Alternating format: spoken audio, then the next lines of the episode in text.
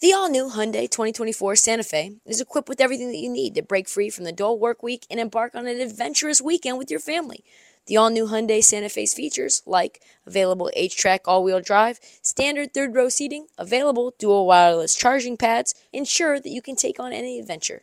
Available HTRAC all wheel drive so you can take on the dirt trails and kick up some mud. Standard third row seating so your whole family can experience the thrill together. Available dual wireless charging pads so no one gets stuck in the great outdoors with a dead phone. I've been so pumped to take a couple of friends with our road bikes to some of the trails nearby, and now I can bring the entire crew, my dog, and all of our gear with that third row. Learn more about the new Hyundai Santa Fe at HyundaiUSA.com. Call 562-314-4603 for complete details. This episode is brought to you by Progressive Insurance. Whether you love true crime or comedy, celebrity interviews or news, you call the shots on what's in your podcast queue. And guess what? Now you can call them on your auto insurance too with the Name Your Price tool from Progressive. It works just the way it sounds. You tell Progressive how much you want to pay for car insurance, and they'll show you coverage options that fit your budget.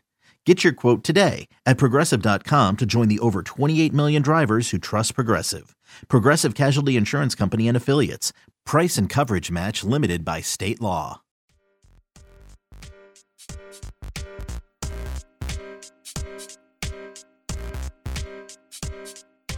Is there anything worse when a really awesome party just comes to an end way way faster than you want, where they just cut the lights, they cut the music, and you're like, shit, I was starting to get into this. I was starting to feel like maybe this party could be something. That's how I'm feeling right now about about the Brooklyn Nets. I was just starting to believe. I was just being like, oh yeah, KD's MVP caliber right now. Kyrie is leading for guard scoring and clutch time. Nets are on fire. They're the hottest streak in franchise history, 18 and 2 in their last 20. They had a little kick to the teeth when Jimmy Butler got knocked into Kevin Durant's knee, and now all of a sudden something's bad. KD went to the ground. He gets up gingerly. He leaves the game. He does not return. Today, the Nets announced that KD is going to miss a minimum of one month. Say minimum two weeks, but Later, Adrian Wojnarowski came out with another tweet, said month. Isolated MCL sprain in his right knee. This is what happened last year as well, if you remember. That kept KD out six weeks. I mean, this is going to be tough. On average, an MCL sprain takes six weeks from diagnosis to full healing. Of course, this is changing from case to case. Of course, if you've sprained your MCL before, they're going to be a little bit more cautious. Not fun. Fun levels on all time low, though. Fun levels on low. More minutes for Nic Claxton. More touches for my guy, Seth Curry. it's tough because KD was having this historic season in a year where everybody's going off for 50 or more. KD probably the most consistent, dangerous offensive threat in the league. And I know what you're saying. It's Luka, it's Luka, it's Luka, it's Luka. But listen, hear me out in terms of how well KD was playing. According to Kirk Goldsberry, Durant is having one of the best shooting seasons I've ever seen. He leads the NBA in both jumpers attempted and made by a wide margin. But that's just the beginning.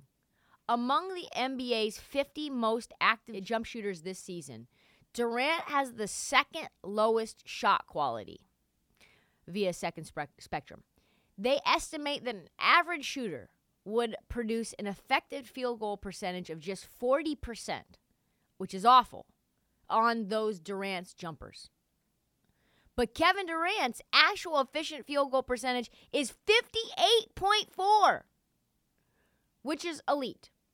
In sum, Kevin Durant is taking extremely difficult shots, but still producing hyper efficient results, and his team is following suits. So even when he's being defended nearly perfectly, being draped by multiple guys, he's hitting tough fadeaway mid range shots.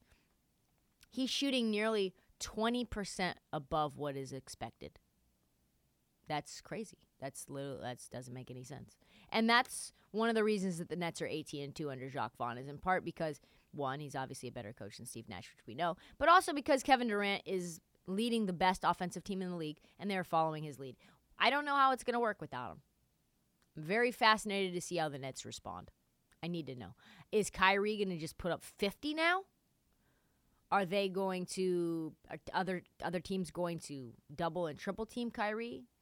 Who's going to step up offensively? Are we going to get bucket bucket after bucket from TJ Warren, the bubble god? This is going to a- absolutely test Jacque Vaughn's coaching chops. It's going to put a ton of pressure on Kyrie. The Warriors without Steph are 6 and 5. It's pretty much it's better than I expected. 500. I thought I thought they would be like 3 and 7. The Nets without KD, they have the Celtics, the Thunder, the Spurs, the Suns, the Jazz, and Golden State the next two weeks. It's a bummer. It's a bummer if you're a Nets fan. But now you're going to get to see what this team is really made of without KD. Maybe some more Ben Simmons minutes. Another day is here, and you're ready for it. What to wear? Check. Breakfast, lunch, and dinner? Check. Planning for what's next and how to save for it? That's where Bank of America can help. For your financial to-dos, Bank of America has experts ready to help get you closer to your goals. Get started at one of our local financial centers or 24-7 in our mobile banking app. Find a location near you at bankofamerica.com slash talk to us. What would you like the power to do? Mobile banking requires downloading the app and is only available for select devices. Message and data rates may apply. Bank of America and a member FDIC. Other than Myles Turner, is anyone more tired of being rumored to be traded than John Collins? John Collins has been in trade rumors since before I was born. Really. Like he's been he's been it's just a thing. It's death taxes and John Collins on the trade block because John Collins had to be asked about it again and he's just like so sick of it. You can just tell. I'm over this. He goes off on this reporter when they're like, "Hey, you're still on the trade block. This team still wants to get rid of you. What are your thoughts about being traded again? There's just nobody in, in the NBA who doesn't know that John Collins would rather be anywhere than on the court watching Trae Young. Like, we know that. Trae Young's not a fun player. We all know that they fucked up when they traded Luka for nothing. This is a team that absolutely fumbled the bag worse than Dennis Schroeder. But you know, we have Collins who doesn't like Trae. He was the first to call out Trae back three years ago. There was articles written about it, but damn, here we go. So Collins finally has had enough, right? They ask him about his status. Does does he actually know his status? We no one knows his status. I don't even think the Atlanta Hawks know his status. So he he decided to just say, you know what, I'm taking off the kid gloves. I'm gonna say what I really think. He says, I can say, hey, I want to do this, I want to do that, and they can just do whatever they feel is fair. You saw it with Kevin Durant last summer, right? He's begging for a trade, and Brooklyn's like, nah. Not saying that I'm Kevin Durant, but that's just the mentality of, yeah, you can say whatever, you want to go wherever, you can make a public scene, you can do whatever. It does not matter. That's pretty much the crux of the issue, right? You can desire a trade, teams can do whatever they want with you, they can decide where you go, what it takes, they can hold you hostage. That's the nature of being in a contract, right? And Right up until he resigned, Travis Schlenk was bound and determined to keep Collins in Atlanta. Who knows why? Collins does not want to be there. Schlenk does not want him there. And Collins opined how hard it's been playing for three different coaches with three different systems in Atlanta. Obviously, so much of what happens with his destination, what happens with the team is outside of his control. But then the reporter, of course, probably the same one that pressed Trae Young, uh, pressed him about a possible trade. Again, and he finally had enough. He was, oh God, it's best. I don't give a damn, he says. I don't give a damn, honestly. You know what I mean? I play basketball every day. You know what I mean? I play basketball. I come in and I play basketball, and whatever happens, happens because I don't control that side. I don't have any control over the decisions that get made, where I am, where I play. I don't have any control over that. Is it safe to say John Collins is sick of this bullshit? Is it safe to say John Collins would like to be anywhere but to be asked about, hey, you're on the trade block again? One thing is for certain like, the Hawks are not going to allow Trae Young to go. And it is very hard to see where John Collins and Trae Young fit on a team that is centered on a guy who really his first, second, and third option is to score. His fourth option is to lob the ball up really to keep the defense honest for option one, two, and three. That's really it. You're only getting lobs to help Trae Young. That's it. And you're not getting play calls for you at all. So, how bad are things in Atlanta? Well, according to Shams, Nate McMillan strongly considered resigning after the whole Trae Young incident that we covered a couple weeks back. Now Nate insists that that was not true. He says these are lies, but come on.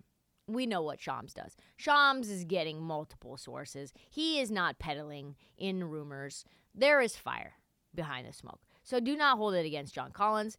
Think about how toxic things are there. I heard from somebody within NBA circles that reached out to me. Hey, they said players don't like playing with Trae. coaches don't like Trae. There's nothing they can do. He's the franchise. That's it. End of story. So, yeah, retirement looks a lot better than dealing with the freaking chucker every day who's got an attitude issue.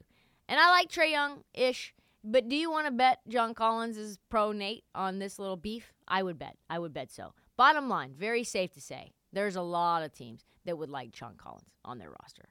His points are down, but let's be honest. Why? Why is their point? His why? Why is his points down? Because Trae Young's first, second, third option is scoring for himself, and he's shooting 29% from three. But he is averaging eight rebounds and a block, and a half, and a steal per game. So, will John Collins be on the move? I don't know. Again, this is well before my time that these rumors started. Um, but like Myles Turner, don't bring up the trade, num- the word trade around them if you don't want it to be a confrontational situation.